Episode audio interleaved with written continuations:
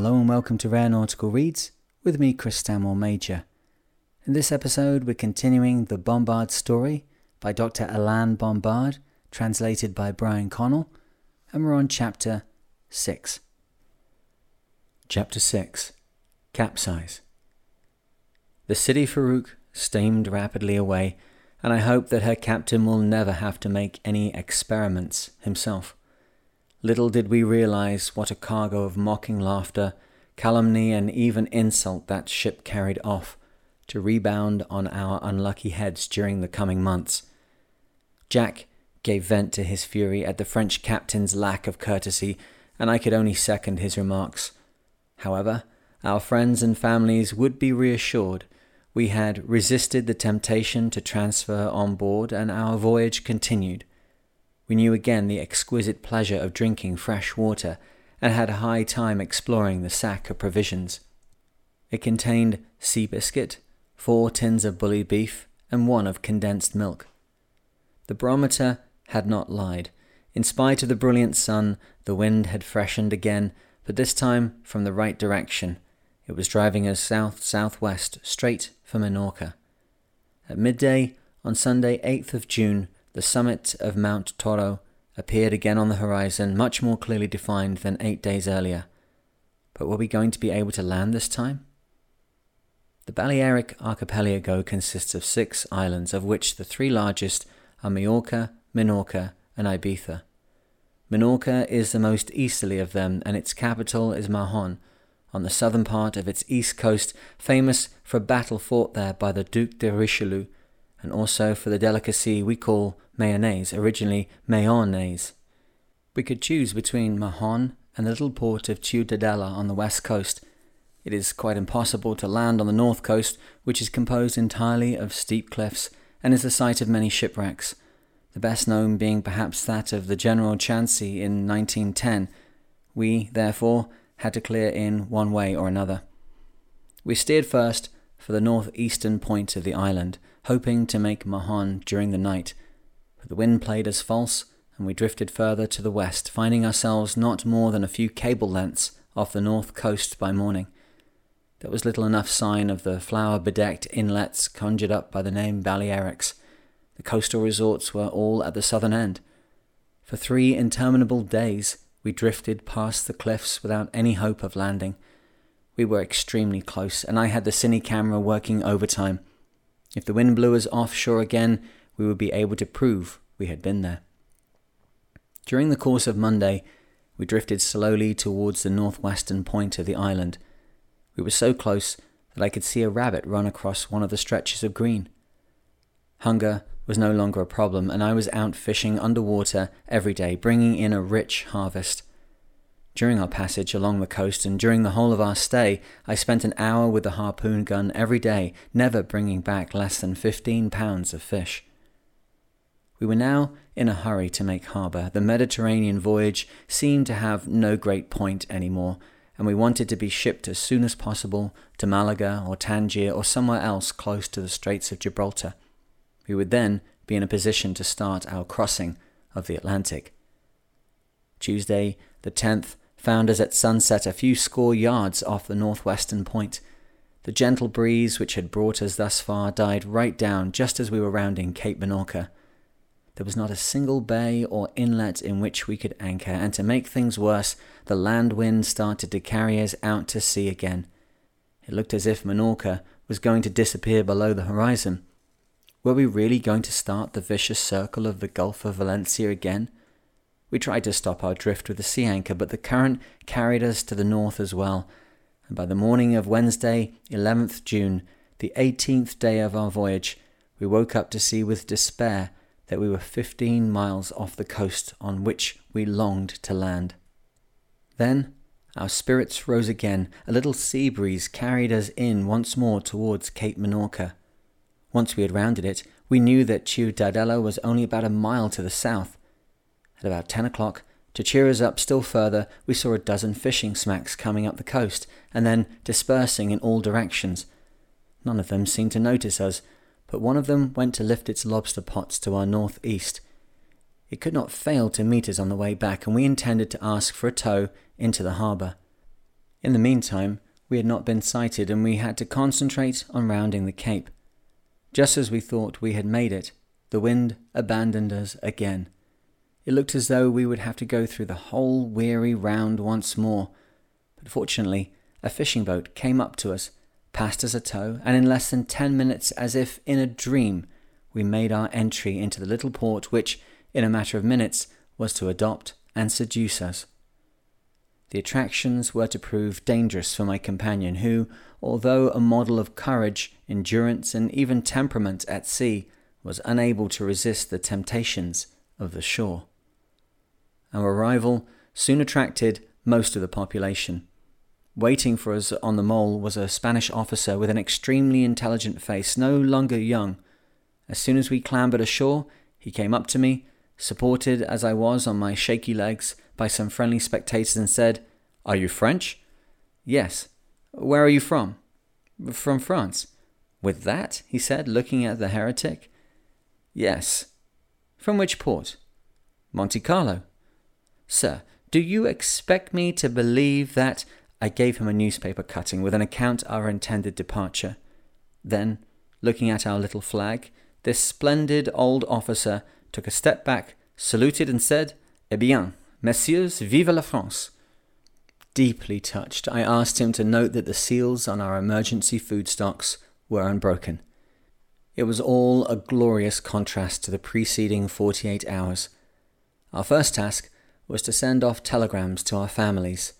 Then we each drank a huge glass of iced beer, which tasted like the nectar of the gods, and was served in a little cafe whose proprietress took a maternal interest in us during the whole of our stay.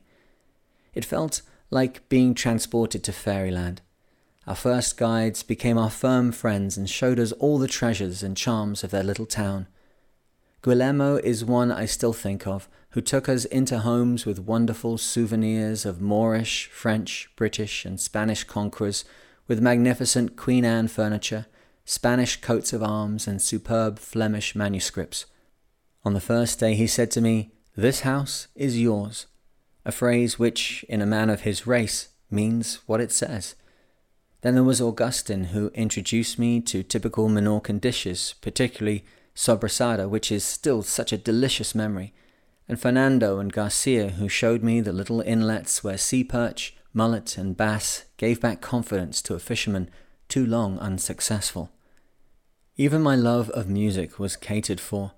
Guillermo took me on the following Sunday to meet a Minorcan composer who had staying with him the superb Majorcan pianist Mas Porcel, a pupil of Alfred Cortot, who filled my head again with the wonders of Bach, de Falla, Schumann, and Debussy. Never has it been so difficult for me to leave any place. However, the next day, assisted by our fishermen friends and encouraged by Ayudante Militar de Marina Manuel Despullo, the officer who had received us so charmingly on our arrival, we left this enchanting little port amidst the applause of its inhabitants. A sardine boat towed us about five miles out to sea in the direction of Al Alcudia. The operation was now becoming familiar. After about half an hour, the tow was dropped and we were alone again. This time, we did not have far to go. Our next destination was Majorca, about forty miles away, and with luck, we should be there in the early hours of the next morning. The chief problem was to avoid being carried to the north. No easy matter, as our lee boards, indifferently mounted and used without much skill, were of little use, and the wind was blowing from the southeast. Nevertheless, everything went well, and on the morning of Tuesday the 17th, we found ourselves right on course. We passed several sardine boats which greeted us in a friendly fashion, and we reaccustomed ourselves very quickly to life on board the Heretic, in spite of our spell on land. We had taken some food with us, as there seemed no point in adhering to our Spartan regimen during such a short passage, and we wanted to keep the emergency stocks intact for the Atlantic. At about six o'clock, Minorca disappeared below the horizon to the east, and the majestic peaks of Majorca stood out against the setting sun. Everything was going splendidly, and we soon picked up the lights of Alcudia at a distance of about five miles. Jack, who was at the tiller, broke the silence. In his usual calm fashion, he said, Alan, We are drifting to the north, and quickly at that. The wind has veered due south. I don't like it at all. These north and south winds cause bad storms in the straits here. However, we'll try and make it. The rocky escarpments of Majorca slid away from us. Was it back to the Gulf of Valencia again? There was only one solution the sea anchor. What an infuriating sea, we thought. Would we never get out of it and into a region of regular winds? I swore that I would never sail the Mediterranean again without an auxiliary motor. We were faced by another night of inactivity, with no idea of what the morrow might bring. We were getting heartily sick of the Mediterranean. We were both up at crack of dawn on the 18th, looking round apprehensively to find out where we were. The wind had dropped, but we saw with despair that we were in about the same position as we had been on Tuesday the 10th at the same time, but perhaps a little further out, 20 miles to the northeast of the northwestern point of Minorca. Rounding the cape, crossing the straits, we had to go through the whole thing again. To crown our misfortunes, the wind sprang up from the north and rapidly freshened to gale force. In the open sea, out of reach of the coasts, we would have had nothing to worry about, but with rocks and cliffs in the offing, it was extremely dangerous. There was only one thing to do make for Ciudadela and wait for the weather to calm down. There was no time to waste. The wind had become very strong, but in about four hours we were close to land again. The sea was very rough, and it was clearly impossible to round the fatal cape.